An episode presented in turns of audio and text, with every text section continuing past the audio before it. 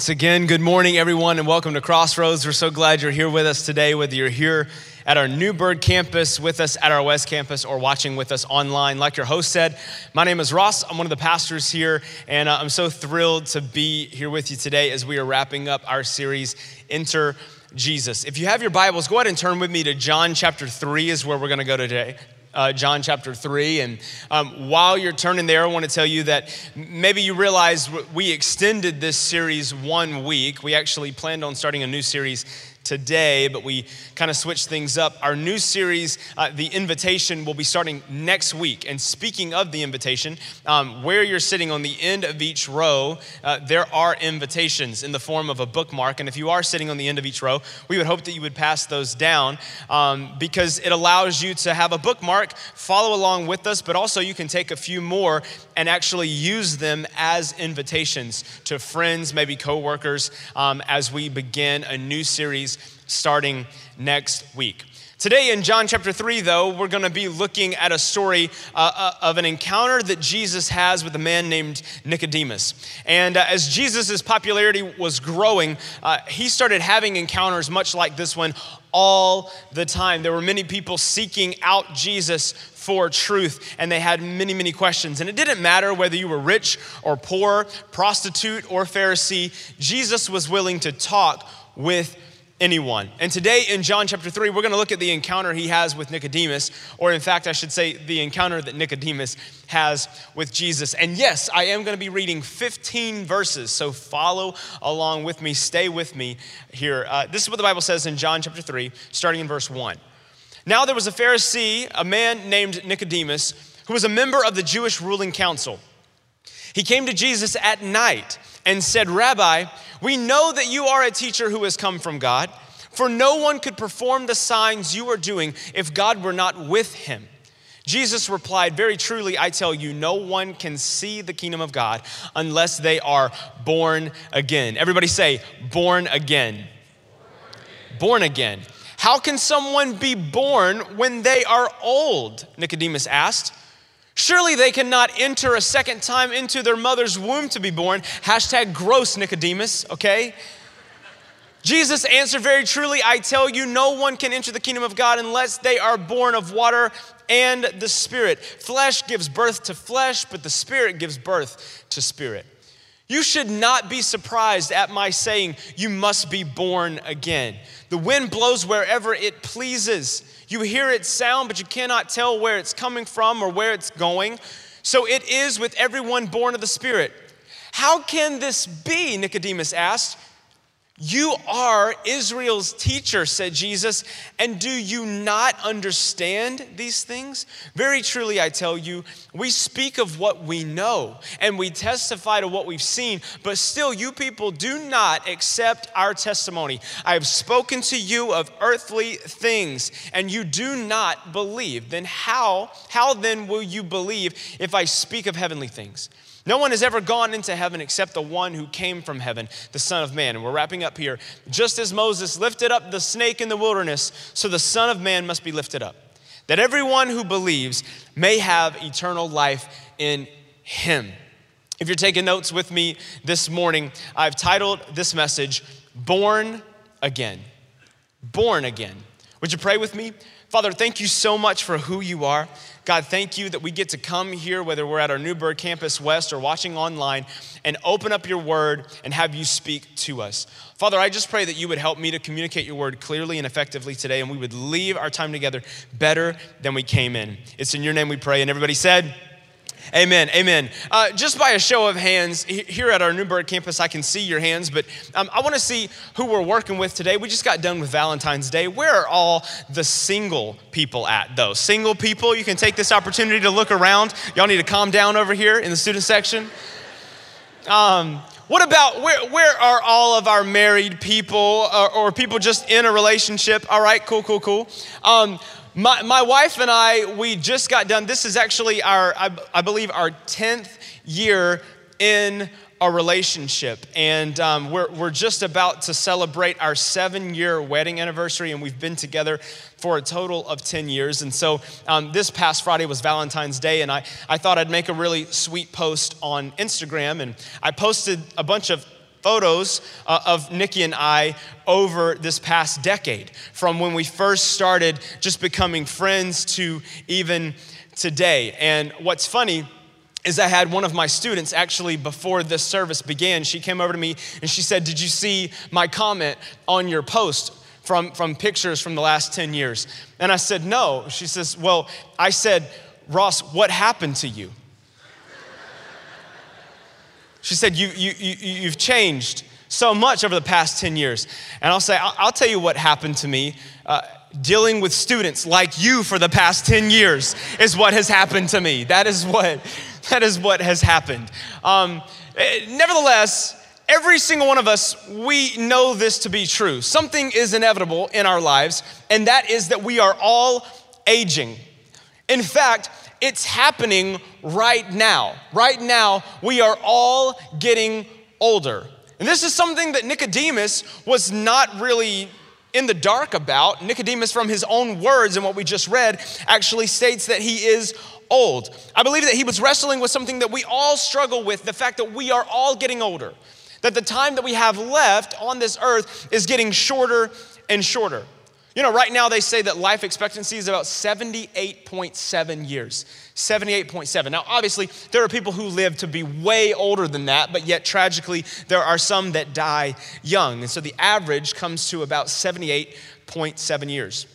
I came across this study when I was researching for this message um, about a guy who correlated how many years we have left on earth to an actual 24 hour clock. And so it, it works a little bit like this. Like if your day starts at 12 a.m., okay, your day starts, if you're 10 years old, it's like it's 3 a.m. in your life. 3 a.m., 3 a.m.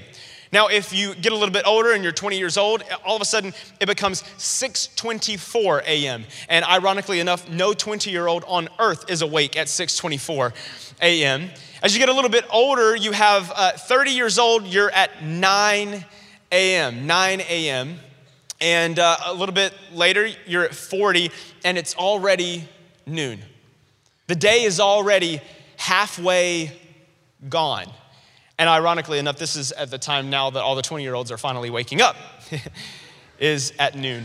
You can keep going with this at 50 years old, it's 318. The, the school bell has already rung. Some, people, some of us that are at work have already looked at the clock a few times and said, oh man, the day's almost done. And uh, at 60, it's 622, 622 p.m. And we're making plans for lunch, or maybe we're already sitting down for lunch and the day is kind of winding down. The truth is that a lot of us in here, we have less time in front of us than we'd like because life, we understand, is temporary. That life is fragile. The way the Bible says it is life is but a vapor. And maybe that's the reason why Nicodemus was coming to Jesus on this day in John chapter 3. We don't know exactly why, but it seems to be that Jesus knows exactly why Nicodemus is there. Jesus seems to have all the answers to Nicodemus's questions and the things that he's searching for. It's obvious that whatever the reason why Nicodemus is there that day, he is searching for something. He is looking for answers from Jesus. Now, why should it cause us to take a little bit of a step back when we hear this? See, it doesn't really faze you unless you know who Nicodemus was. First of all, it's important to understand that Nicodemus was one of 6,000. He was one of 6,000 Pharisees on earth during this time, which means that he would have been a man who was highly religious. He had religion. And trust me, he was doing it right according to the standard. He had every little box checked off. He was a man of high moral character, even though he may have been a man of spiritual blindness. He was a very, very strict man in his religious views. But not only that, not only was he one of 6,000, but he would have been one of 71. Actually, Nicodemus was a part of the Sanhedrin, which was actually like the supreme court of Pharisees and Sadducees. He was not only one of 6,000, he was one of 71, which means that he had relationships. How do you become a part of the Supreme Court?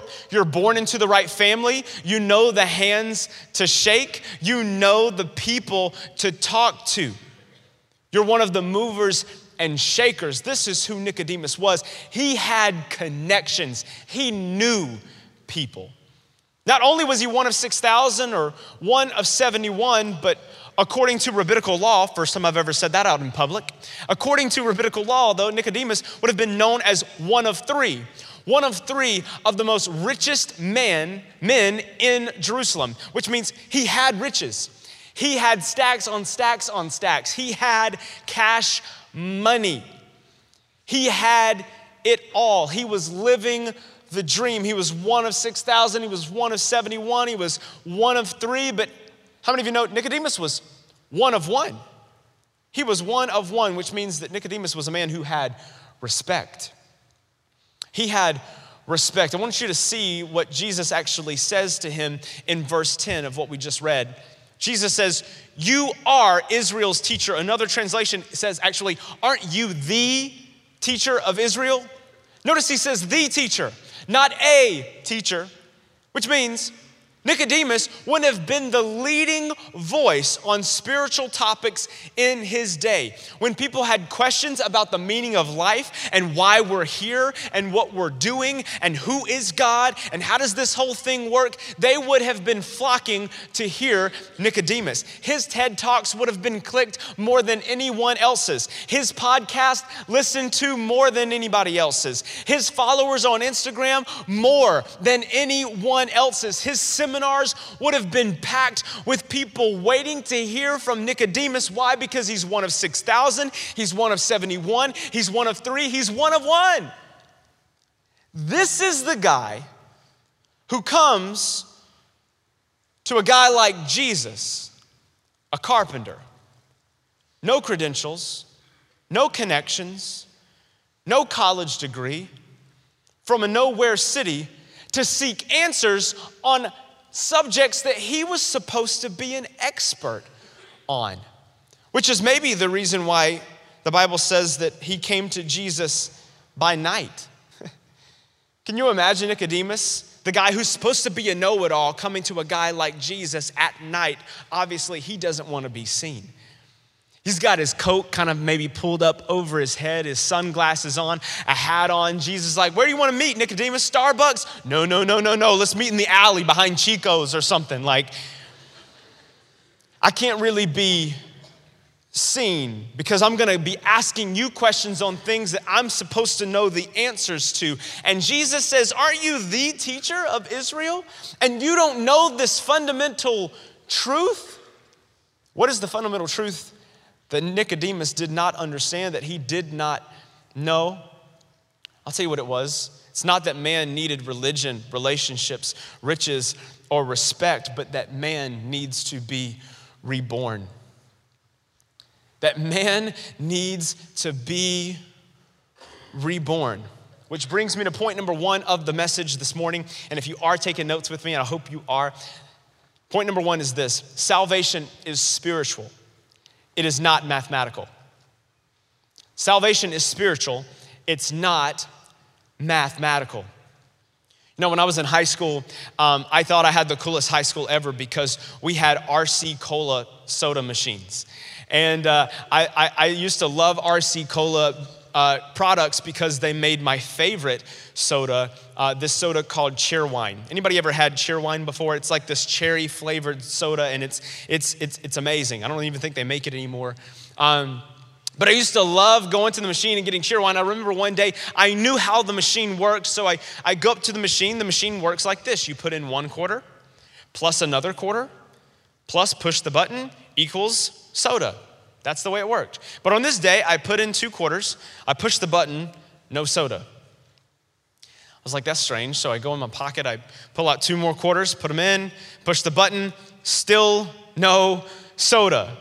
I'm getting a little upset now, so I kick the machine, no soda. I Start shaking the machine, still no soda. I'm working up a sweat now. I start cursing the machine, still no soda. I have a change of heart. I start praying for the machine, still no soda. And then finally, one of the janitors comes by and says, Son, can you read? I said, Yes. he said, Then read the sign. And I looked on the side of the machine, it said, Machine out of order. How many of you know, because the machine was out of order, it didn't matter what I was trying to do. It didn't matter what I was investing into it. It didn't matter how much I was striving to get something out of it. It was not going to produce what I was putting into it because it was out of order. Hear me today. Until you make Jesus Christ the Lord and Savior of your life, there is nothing that you can invest in this life, nothing that you can strive over, no amount of praying or cursing that you can do to get fulfillment, which is what most of us are looking for in this life because our life is simply out of order. And this is what Jesus was trying to teach Nicodemus on that day. He was trying to teach Nicodemus that this thing is not a mathematical equation. See, I think if religion worked like mathematics, it would be something like this that church attendance plus good behavior equals salvation. But how many of you know there's no amount of do gooding that we can do? There's no resume that is so impressive that's going to give us the keys to the kingdom of God. In fact, though, that's what religion tells us. Religion says it's man's effort to reach up to God, it's our job to work our way up to Him. And Jesus was trying to get Nicodemus and maybe even us today to understand the concept that we cannot work our way up to God. So God had to come down us. It's the difference between religion, which says it's man's effort to work their way to God, and Jesus says, no, Christianity is God's effort to work his way to man. This is who God is. And that's why I think we see people in our day and age, we're working so hard to become insta famous. We're looking for 15 minutes of fame. We want the best TikTok and the most followers. And we're trying to network. We're trying to work our way or up the corporate ladder. We're trying to earn as much money as we possibly can. We're trying so bad to be discovered. Listen, that's all the things that Nicodemus had. Yet he still wasn't fulfilled. And so when he comes to Jesus on this day and says, and Jesus says, You need to be reborn, Nicodemus says, This is an impossible solution. Of course, Jesus, like I've been doing all these things my whole life, and now I'm an old man, and what I've been investing, what I've been searching for, I feel like I don't have. And your advice to me is get born again? Great, great advice. I would do that if I could, but I can't. I'm this old now. How can I just start over? It doesn't work that way? Why do you think I've been doing this this whole time? I'm searching for fulfillment, I'm searching for happiness. What I need, Jesus, is an answer. I came to you today because I needed something different. I need a new teaching. I need a new idea. And Jesus says, No, you need a new heart. You need a fresh start. You need me to wipe the slate clean. You need my spirit inside of you, leading you and guiding you every step of the way. You need me to cleanse you from the inside out. Nicodemus, you do not need behavior modification, you need soul transformation. You need to be born again. That's what it means to be born again. Jesus says you're missing the most important part of the equation. I'm the most important part of the equation, Nicodemus. I'm the most important part. The problem is not that you haven't earned it, the problem is that you can't earn it. The problem is that you are a sinner, Nicodemus, and all have sinned and fallen short of the glory of God. And so, what you need is something else to add to the equation that will not make sense in your mind. What you need is an innocent third party to take your place, to die for your sins. And that's what I've come for. And that's the reason why Jesus pointed Nicodemus to the snake on the pole in the wilderness. and some of you are like, what did he just say? A snake on the pole in the wilderness? What are we talking about now? We've already talked about like re entering the womb. Now we're talking about like snakes. I don't know. But I want you to see actually what Jesus says in verse 14. He says this to Nicodemus. Just as Moses lifted up the snake in the wilderness, so the Son of Man must be lifted up, that everyone who believes may have eternal life in him. When Jesus said this to Nicodemus, it did not scare him, it did not weird him out because Nicodemus knew exactly what Jesus was talking about. Remember, he's a Pharisee, he's a smart guy, and he grew up hearing the Jewish story.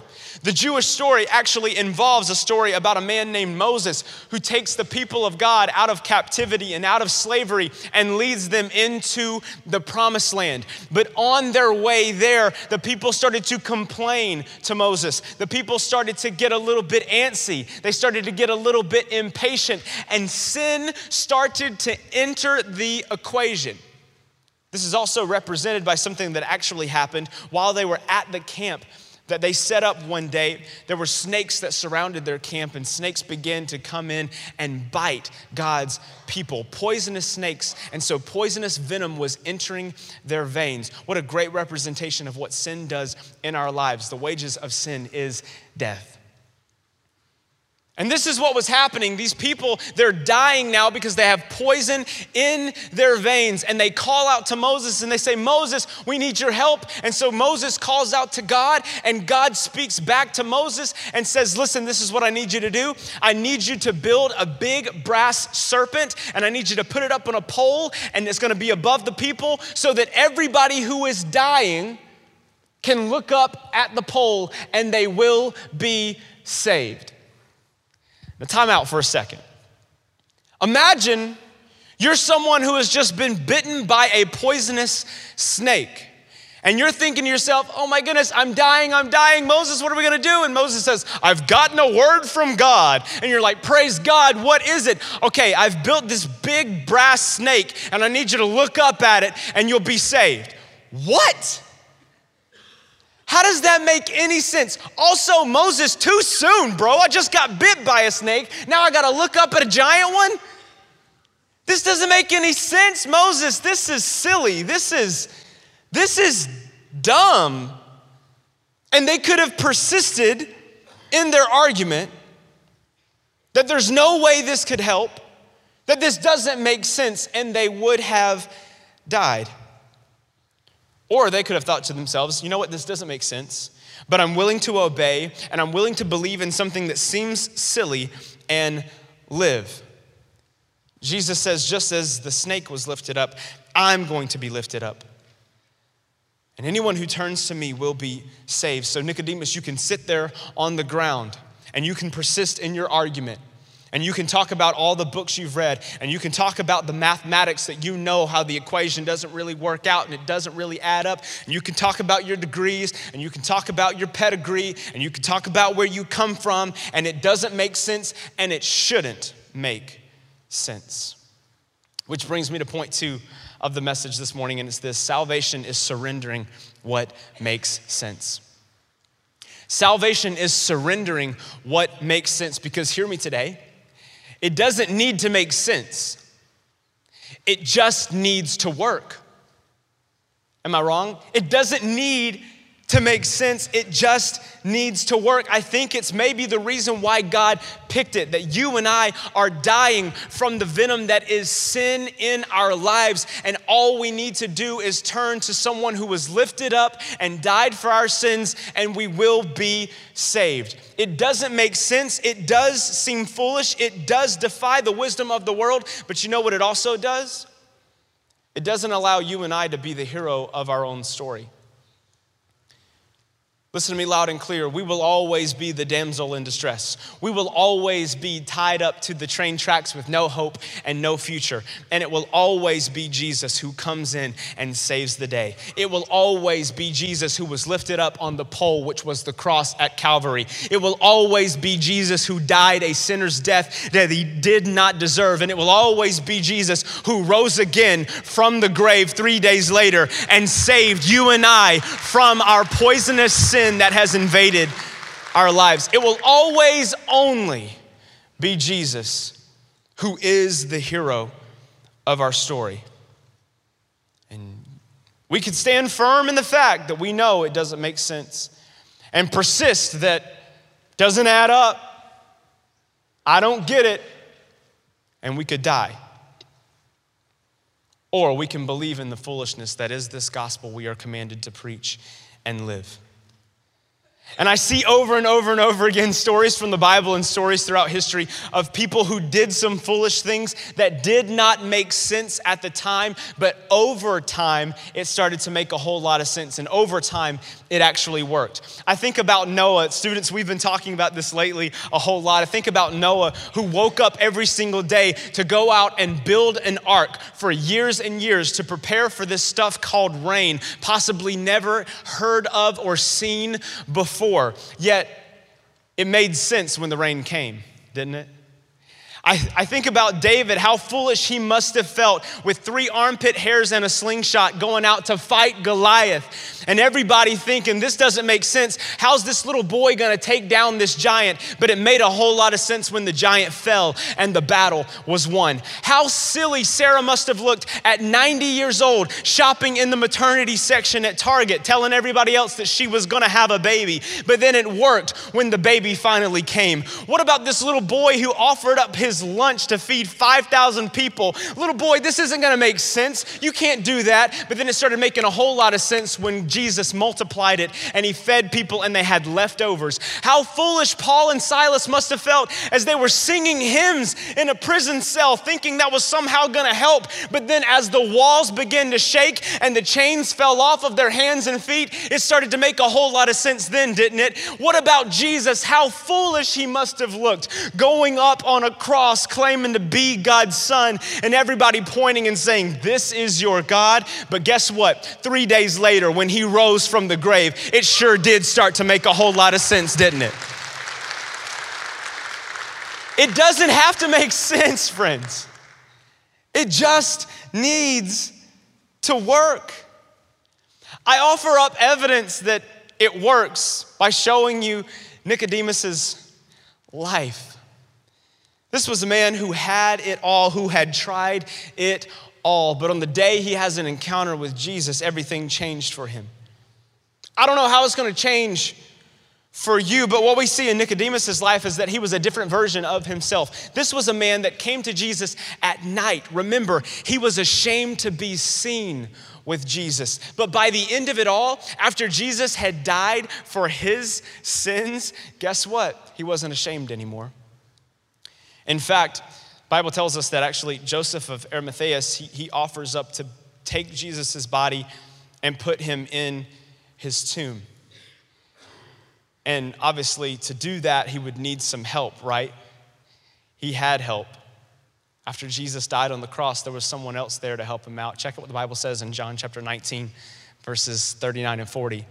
He, meaning Joseph, was accompanied by our boy Nicodemus the man who earlier had visited Jesus at night, Nicodemus brought a mixture of myrrh and aloes, about 75 pounds. Taking Jesus' body, the two of them wrapped it with the spices in strips of linen. This was in accordance with Jew- Jewish burial customs. The man who was once ashamed to be seen with Jesus was now honoring him publicly in the daylight as he took his body off the cross and helped a friend put him in a tomb.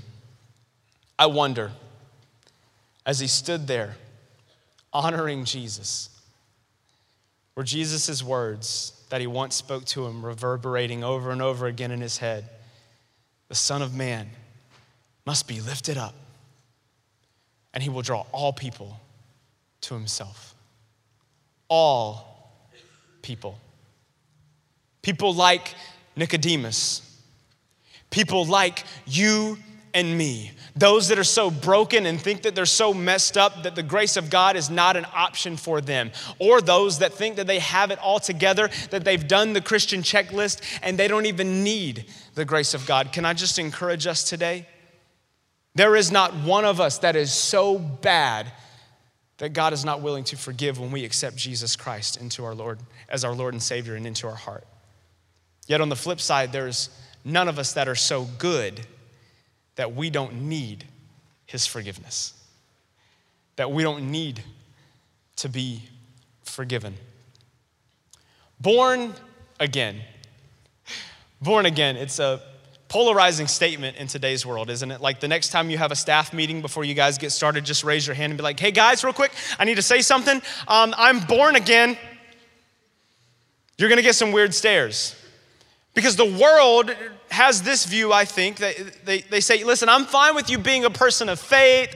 I'm cool if you want to be like a church person and all that, but don't tell me you're one of those born again Christians. Ugh. Like, that's like the worst kind of Christian, those born again ones. But listen, if you haven't heard anything else I've said today, hear this. The whole message is kind of capsulated into this one thought.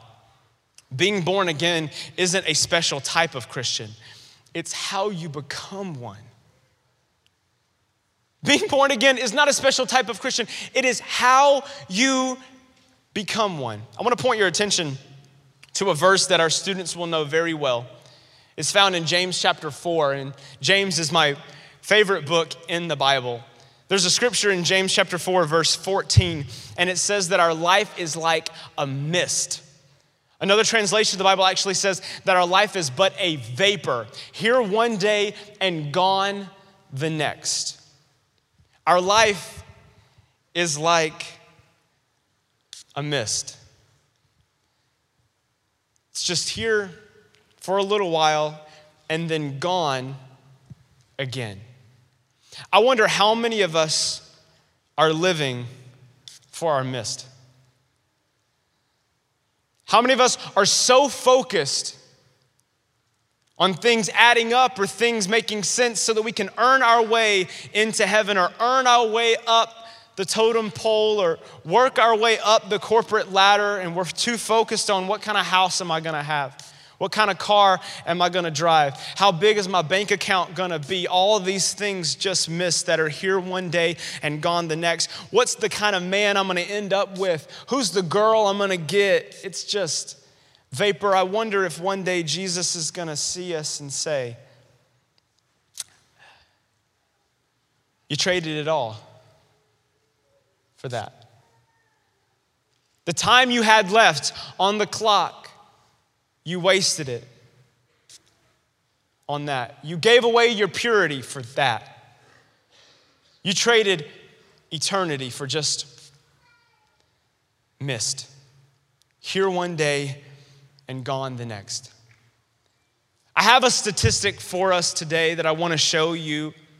And um, it's, I had to do a lot of research to find this. And uh, it took me a long time, but I figured it out. Listen, do you know that not only was Nicodemus one of one, but you and I are one of one? I'm going to share with you a stat today that I hope uh, just blesses you. I hope that you it leaves you today just feeling very honored and very hopeful for the future. It is this.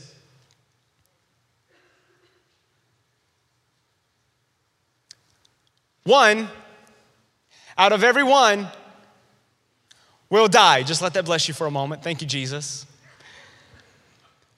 One out of every one will die. I love it when people are like, oh my goodness, I might die. And I'm like, yes, you will. It's, that's going to happen. Yes, it's true.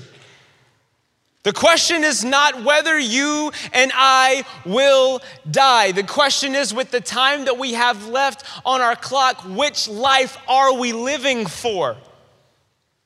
Because if we are born again, it changes the way that we view our clock. Nicodemus came to Jesus at night, but it wasn't long before he was going to experience the dawning of a brand new day. When you experience being born again, no longer am I living for what this world is living for. No longer am I living and counting down how much time I have left on the clock. No longer am I living for my vapor that's here one day and gone the next. I'm not living for this life, I'm living for eternity. I'm living for my next life. When night comes to an end, I'm going to experience the dawning of a brand new day. So I'm not worried about the things the world's worried about. I'm not stressing about the things the world is stressing about.